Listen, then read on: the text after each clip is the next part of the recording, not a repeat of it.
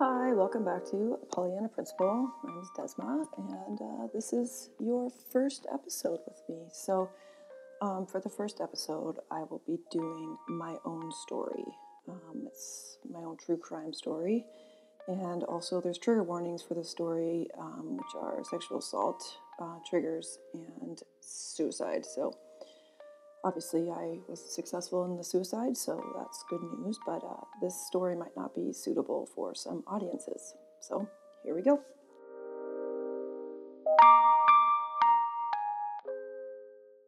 I grew up with both my parents and my older sister in Northern California.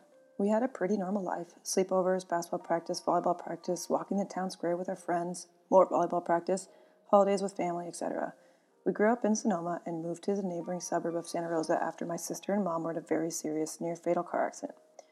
Uh, maybe more on that uh, at a later date. After this accident, our father went into full lockdown mode. Now that I'm a parent, I get it a lot more. He'd almost lost his wife and daughter and had to protect us from future harm. No more summer parties, no more movies with friends, no trips to the mall without parents. The only freedom I had was sports. More specifically, volleyball.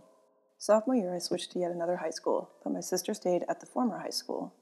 I had to drive 35 minutes to school, but it was worth it for the team I would be on and the coach I would play for. I loved it. I loved the freedom of being able to ditch school. Mm, sorry, Dad. Knowing my parents would never be there to spot my car. I, it was the freedom I had yearned for since seventh grade, the year my sister and mom were in that accident. The only time I ever got to be around people and feel like I had a social life was either at school or one of my various practices. Wasn't particularly popular, but my first year at this new school, I was with a great volleyball team and an incredible coach. We won the state championship. I had played a big part in that win. And so after that, people knew who I was. Despite my limited ability to go anywhere outside of school and games, I still had the same wants as any high school girl. I had friends I wanted to hang out with, crushes I wanted to talk to, and have a social life like everyone else seemed to have but me. After the months rolled on, I eventually started getting invited to normal teenage things dances, parties, you know, the normal stuff that kids do when they're in high school. The answer was always no, followed directly by because I said so. I found out years later my sister got caught smoking weed while at her first high school sleepover, and my dad was pissed. So obviously, I was under the microscope from then on. I eventually started dishing so much that junior year I almost failed out of school. Really wasn't even doing anything bad. I wasn't drinking, maybe smoked weed a few times, but mostly it was just the thrill of being away from authority for even 30 minutes.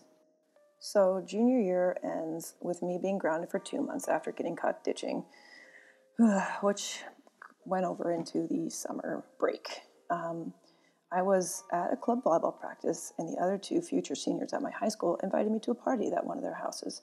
Me, being the other senior on the high school volleyball team that year, I just had to be there. Had to summer before senior year, first party, first time being maybe maybe getting drunk. Who knows? I was ready. My dad was our was our club director, so I drove myself home from practice as he had to stay the last practices of the day.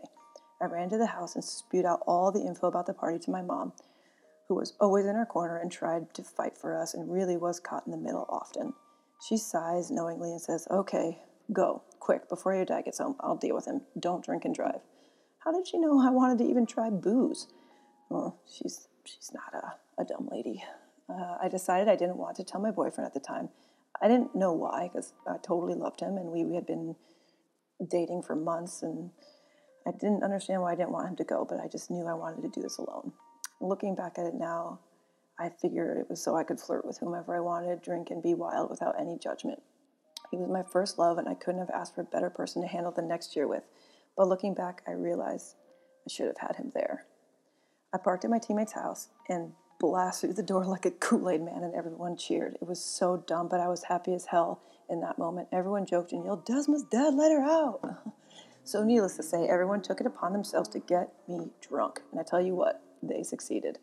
I remember about four things before passing out putting my fully closed legs into the hot tub, puking over and down off the balcony walking back into the house, tripping over the fireplace, and slamming my forehead onto the top of the couch before falling.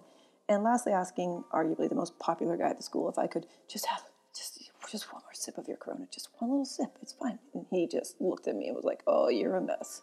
Flash forward an indiscernible amount of time, and I'm in my friend's clothes. Hot tub water and puke had ruined my outfit.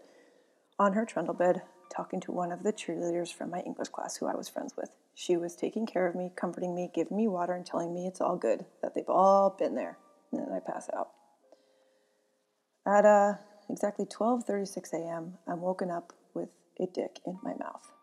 I wake up confused and disoriented, and then someone starts kissing me. I think it's my boyfriend at first, and I relax for a second and simply say, "Babe, do you have a condom?" Because, you know, for so many years, I blamed myself for this one line alone.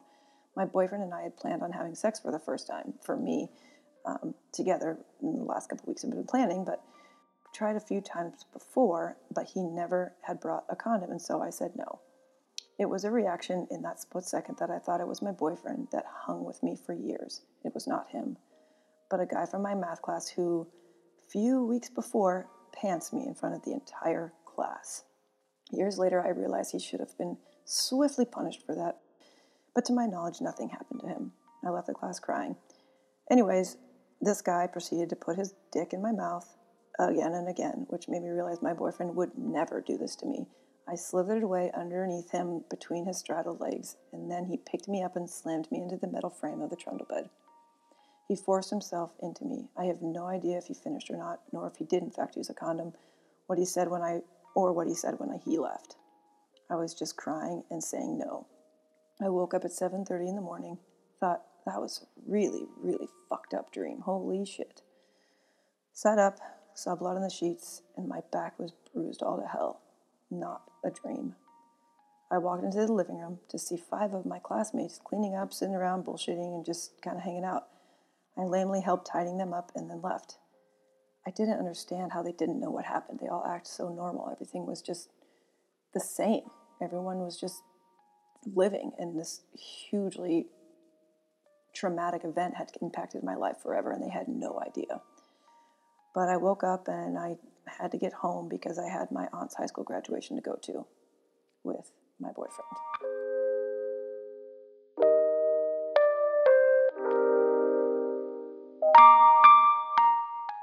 I got back home, went into the kitchen, and my dad wouldn't even look at me. He was so mad that I had gone to a party. My mom asked me how it was. I could tell she was excited for me, but I just feigned excitement through my hangover my boyfriend came to my house and we all drove to the graduation. I almost cried about 50 times and he kept asking me what was wrong. I blew him off and after I got home, showered. I took 16 showers in three days. This doesn't happen to a girl like me. A tomboy, a jock. It was tough. I stood up against bullies. I played sports with the guys. I worked out and I was strong. This isn't something that happens to, quote, a girl like me. And that sentiment messed with my self identity for years. I, to this day, have yet to tell my parents what happened to me. My mom, because she let me go, and I never wanted her to feel guilty for that. She wanted a real high school experience for me and did her best to make it happen. I don't blame my parents at all. I finally don't blame myself either. And my boyfriend back then saved my life 100% saved my life. Saved me from killing myself. I ended up telling him what happened, and he was shaking with anger. I'm anger. I mean, fully trembling. He'd gone to school with my rapist since kindergarten. He was training to be a Navy SEAL and was jacked. Really strong, really popular. Everybody knew him. I begged him not to do anything crazy because he'll ruin his future. He was someone I leaned on heavily at the time, and I finally got to share with him years later how he'd saved me. After my event, I was a shell of my former self. We got to go to the state championship my senior year for the second time in school history, and I got a full ride scholarship to play volleyball in college. Things were going great on paper, but I cried every single day. I couldn't sleep. I signed up for peer support class and became a peer counselor. It was incredible.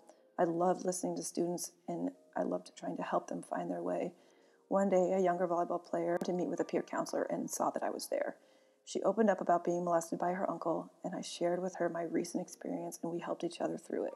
That was the first time I thought, hey, there could be a silver lining here. And after I got to college my sophomore year, I held a party. Nothing crazy, just a few of my teammates and some guys from the men's basketball team at my university. Afterwards, four gigantic freshman basketball players wanted to walk my three freshman teammates home through the campus. I said, no, our teammates is sober and she can bring them back to the dorms. If they wanted to meet up with you after, then that's their choice, but I'm not letting my teammates go into the dark with dudes twice their size. Well, one of these young men decided that offended him and started yelling at me. This guy was six nine and yelling at me about What the fuck? Do you think we're rapists or something? And so on. And I simply said, uh, I just fucking met you. So no, I don't know you're not a rapist. And he didn't talk to me for three years. Fast forward to my senior year, I'm living with a rad dude and his girlfriend, who is one of my best friends now, as well as one of my teammates dating a freshman on the football team. She had known my story, so when her boyfriend was drunk and trying to force himself on her at 2 a.m., she knew she could call me. She was hiding under a bridge.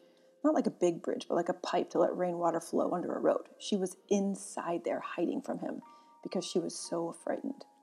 I helped her through the aftermath of that event, as well as the subsequent harassment when said football player came around to harass her about how he didn't even get in trouble after she reported it and that he was untouchable.